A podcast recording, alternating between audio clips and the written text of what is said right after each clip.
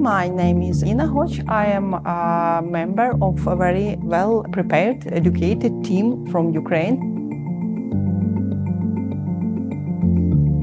It's win-win solution for people and for nature. I have mentioned the impact of the war, but even Ukrainians try to resist, try to fight, they also try to think about rebuilding process, about reconstruction process. Hello and welcome to this mini-series by Global Landscapes Forum, where we'll be learning about five transformative projects in the Food Systems, Land Use and Restoration Impact Programme.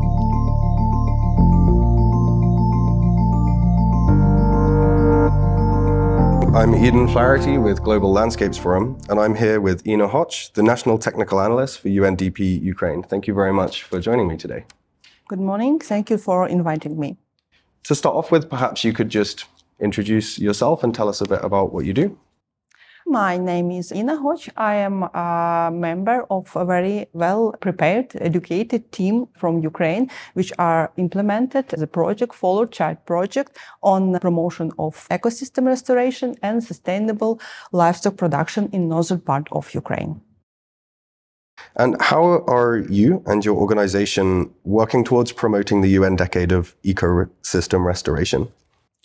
My organization and my team also, uh, actually are working on implementation very interesting and I would say pioneering project in Ukraine. And this project can combine two very interesting things like ecosystem restoration. And we are working particularly on peatlands restoration, which um, are situated in northern part of Ukraine and covered more than 3 million of hectares of territory. Also, our project is working for seven oblasts, seven regions of Ukraine. And we are focused on sustainable agriculture practices. I am talking about paludiculture approaches in restored ecosystems. Cool. Perhaps you could just explain what that is specifically. Paludiculture is also a very innovative approach of growing special plant on wet soils, peat soils, and such plant, scientists prepared some list of such plants, and such plants uh, should be used for reconstruction, for building something, for energetic purposes, and energy also is a very big issue for Ukraine, as, as far as you know. So such sustainable approach could cover our energetic need, needs on the country level. You talked there about implementing the sustainable agricultural practices. What are some of the challenges or threats that you're facing to implementing those at the moment? And what are some of your plans for overcoming those challenges? Okay, it's a very good question. Of course, on our way, we met several challenges. Main challenge we met is the impact of the war, of course, because our project area is close to the Ukrainian-Belarus border, which was partly occupied by Russian forces. And what it means particularly, it means mining of some agricultural lands. It means uh, impact of shelling, bombing and rocket uh, attacks. Of course, it's have an impact for agriculture sector as well. And even some region can unreachable for scientists, for uh, agriculture producers and so on.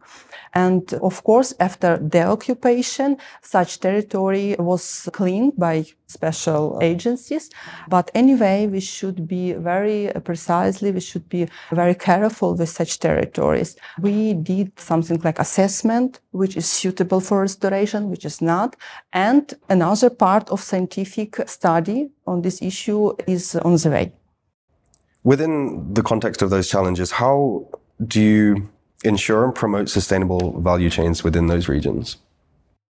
I have my background as environmentalist. It's always a challenge for me to know something more about such sustainable approaches. I said about this paludiculture approaches. It's win-win solution for people and for nature. For me, for example, as an environmentalist, always was important to preserve biodiversity, to stop biodiversity loss. Also, I understood the need of agriculture sector uh, in terms of producing food, in terms of food security. And under umbrella of this FOLUR Child project, we should combine such two needs together.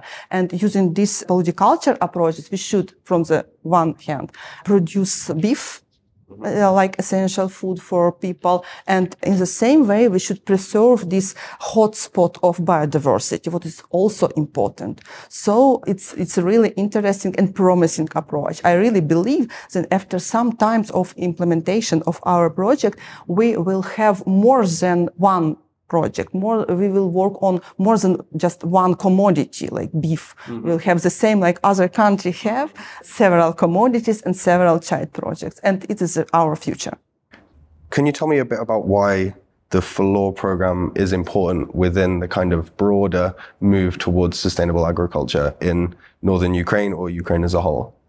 Yes, it's also very important approach to see on the landscape as whole. Mm-hmm. Because before, for example, we have another administrative approach when management of such territories was done based on administrative parts of the country, uh, like regions. Mm. And it's not very in line with what in nature said in case uh, we will use this landscape appro- approach, integrative approach, we will not have some problems like today.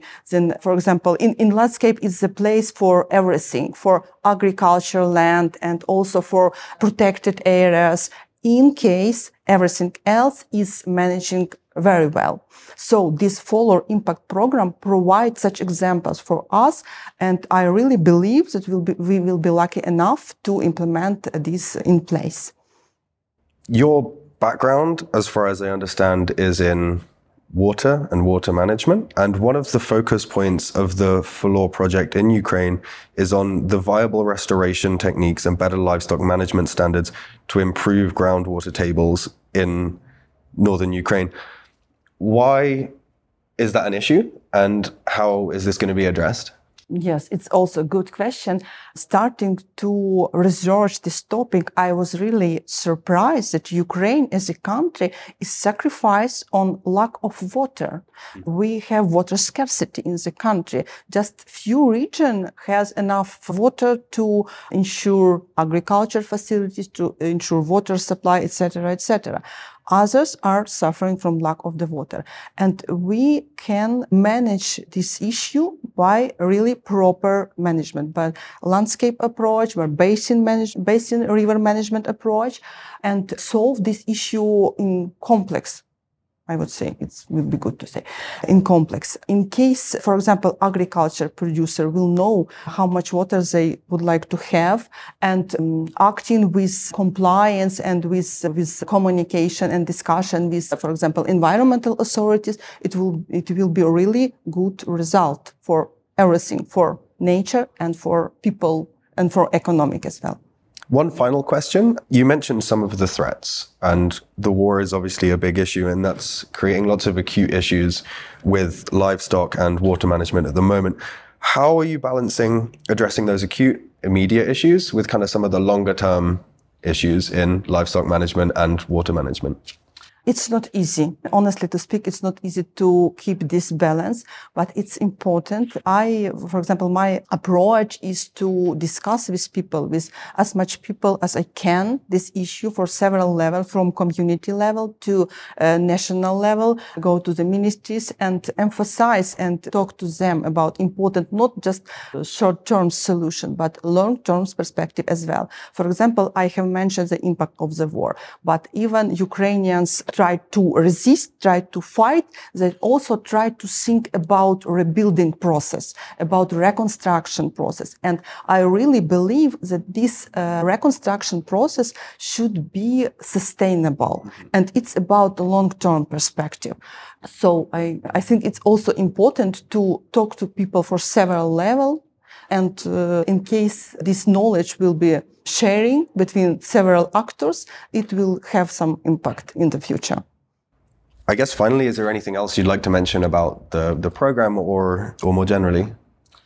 For me, the very big value of this FOLUR Impact project is to combination environmental issues and some practical agriculture mm-hmm. issues. It's really value of these activities and this project.